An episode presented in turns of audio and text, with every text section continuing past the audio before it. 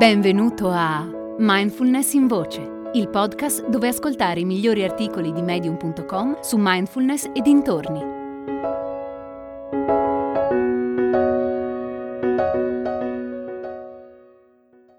L'importanza di prestare attenzione di Elisa Wing. A volte riaffiora un ricordo, così, spontaneamente. Quella domenica mattina in Montauk Street a Brooklyn, seduti in un ristorante affollato e rumoroso, a mangiare omelette enormi e buonissime. La mia con broccoli, formaggio svizzero e funghi.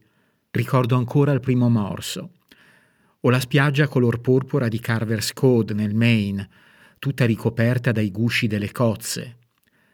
Il suono delle anatre che tornano al fiume in primavera, il suono delle oche che lasciano Cisa Peak volando alte in grandi stormi, la boa campana che rintocca nella quiete di un caldo pomeriggio d'agosto e le crepe scure di una scogliera di granito che incombono su di noi avvolte in una fitta nebbia. I ricordi riaffiorano nei momenti più strani, frammenti di vita. Non è mia abitudine rimuginare troppo sul passato, questi flash emergono come rigurgiti dal profondo, ma non puoi ricordare ciò che non hai vissuto intensamente. La pratica della mindfulness ci insegna a prestare attenzione al momento presente senza offuscarlo con i nostri giudizi. Come ha detto la scrittrice Annie Dillard, il modo in cui trascorri le tue giornate è il modo in cui trascorri la tua vita. Siediti con quel pensiero in testa e sii consapevole che ogni istante è pieno e completo in sé. Nonostante al momento possa sembrare insignificante, piacevole o spiacevole sì, ma non così importante da riaffiorare alla mente tra 30 o 40 anni.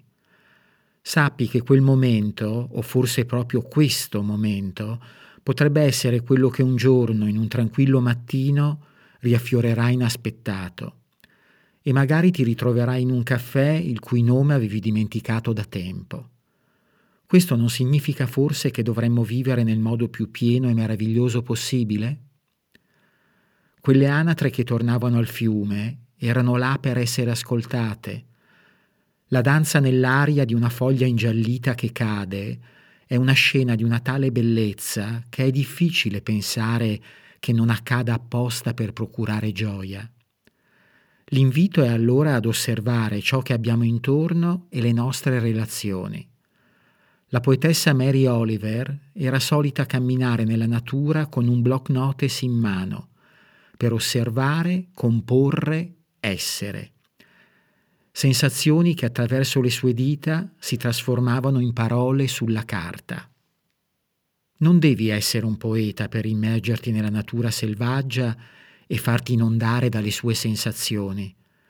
E poi selvaggio può essere anche lo Starbucks che incontri al mattino per andare in ufficio o il rumore della porta dello scuolabus che si chiude sfiatando mentre osservi tuo figlio prendere posto nelle ultime file.